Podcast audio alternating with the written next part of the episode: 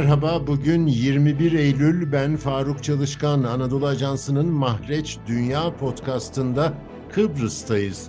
Kuzey Kıbrıs Türk Cumhuriyeti Cumhurbaşkanı Ersin Tatar, Birleşmiş Milletler toplantıları için gittiği New York'ta Anadolu Ajansı muhabirine adada iki devletli çözümün kaçınılmaz hale geldiğini söyledi.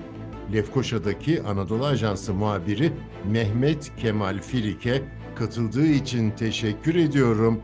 Mehmet Kemal, çözümden ne kastediyoruz? 60 yıldır nasıl bir çözüm metodu vardı? Kuzey Kıbrıs Türk Cumhuriyeti Cumhurbaşkanı Ersin Tatar'ın son dönemde bahsettiği iki devletli çözümü anlamak için Kıbrıs'ın tarihçesine şöyle kısa bir bakmak gerekiyor. Biliyorsunuz Kıbrıs 1960 yılında İngiltere'den bağımsızlığını aldıktan sonra bir Kıbrıs Cumhuriyeti kuruldu.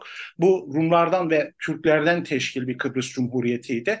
Özellikle Rumların Kıbrıs adasını Yunanistan'a bağlama hayalleri yüzünde Akritas planı ve Enosis gibi hayallere kapılmaları sonucunda Kıbrıs Kıbrıs'ı Yunanistan'a bağlamak üzere 1963'e kadar ki dönem içerisinde adadan Türkleri yok etme, e, Türkleri asimile etme, sindirme ve e, daha sonraki süreçte 63'ten 74'e kadar olan süreçte e, Türklere karşı sistematik e, yok etme ve büyük katliamlar ra imza atma gibi e, süreçler yaşandı. Bu süreçlerin e, ardından biliyorsunuz 1974'te e, Türkiye Kıbrıs'taki üç garantörden birisi olarak diğeri de İngiltere ve Yunanistan'dır.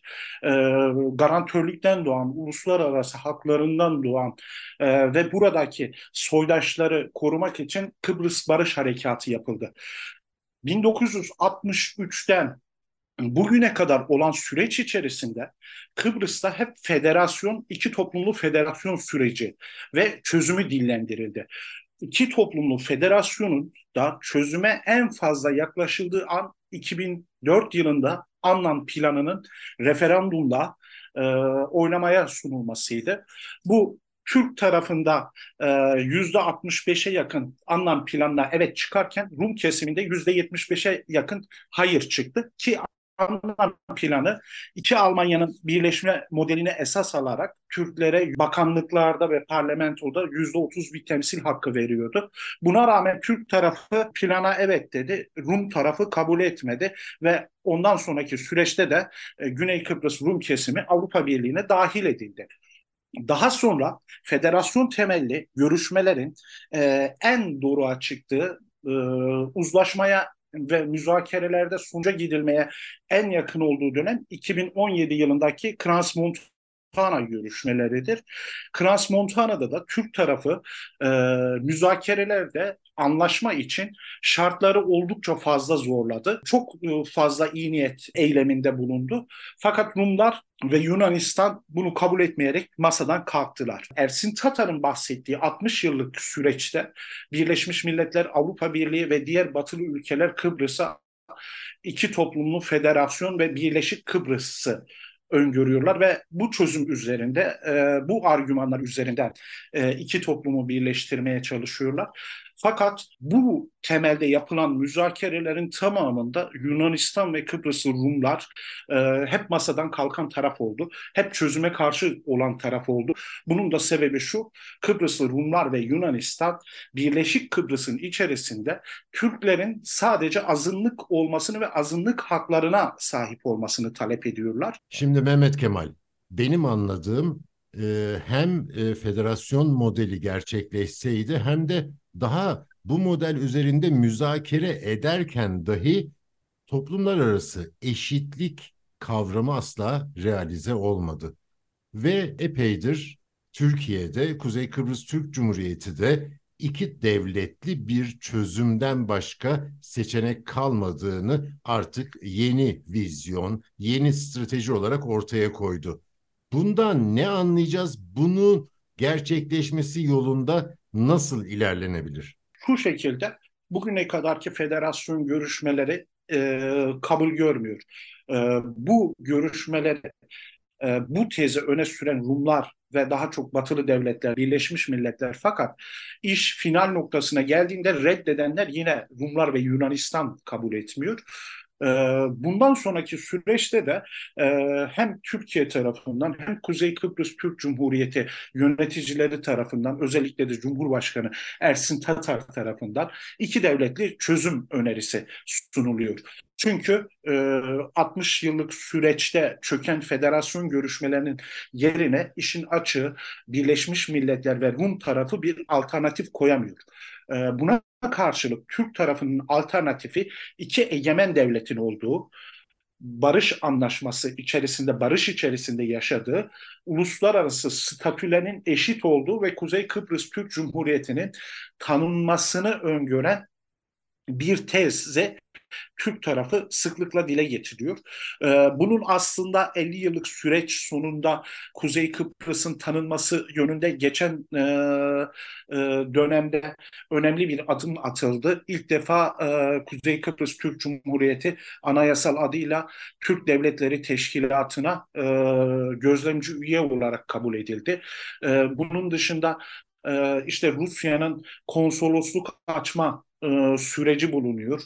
E, Kıbrıs'ta yine kuzey tarafında e, büyük bir oranda Rus vatandaşları ve yabancı vatandaş çeşitli milletlere mensup yaşamak durumundalar ve dünyanın e, artık e, Kuzey Kıbrıs Türk Cumhuriyeti'ni e, yavaş yavaş bir kabul noktasına geldiğini görüyoruz.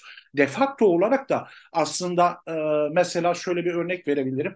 Uluslararası hava yolları Kuzey Kıbrıs Türk Cumhuriyeti hava sahasında uçtukları zaman Ercan Havalimanı ile tesis bağlantısı kuruyorlar.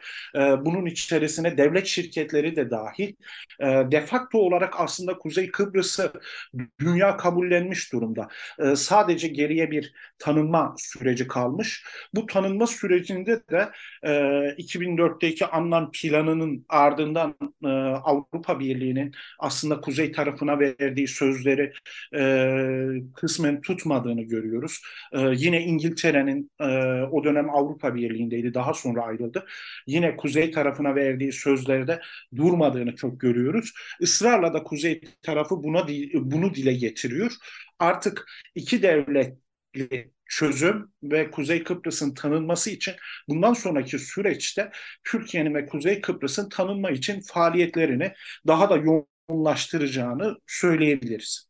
Aslında bu artık Rumlarla müzakere etmiyorum, Birleşmiş Milletler'e üye olsun olmasın bütün bağımsız devletler nezdinde tanınmak üzere yolumu çiziyorum. Zaten adadaki statükoyu da muhafaza eden referandumda hayır oyu veren Rumlar olmuştu değil mi?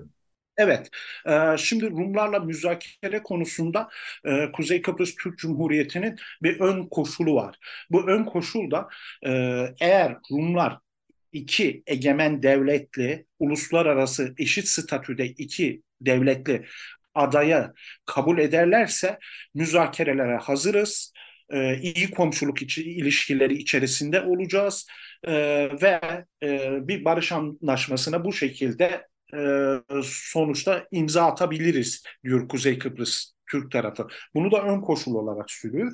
Tabii Rumlar bunu kabul etmiyorlar son dönemde de Krans Montana'da kaldığımız yerden devam edelim e, tezini e, sıklıkla dile getiriyorlar. Fakat bundan sonra her iki toplum da kendi yoluna gidebilecek gibi e, eğer e, aslında Rumlar da e, Kuzey Kıbrıs'ın e, önerdiği tezi kabul etmiş olsalar e, hem Türkiye'nin limanlarından faydalanma imkanları artacak, hava sahasından faydalanma e, imkanları artacak. Ayrıca bölgedeki enerji paylaşım konusunda e, aslında Kuzey Kıbrıs'ın tezini kabul ettiklerinde faydalanabilecekleri çok avantajlı süreçler var. Fakat bunlar bunu ısrarla e, reddediyorlar. E, söylediğimiz gibi her iki tarafta bundan sonra e, kendi yolunu çizecek gibi gözüküyor.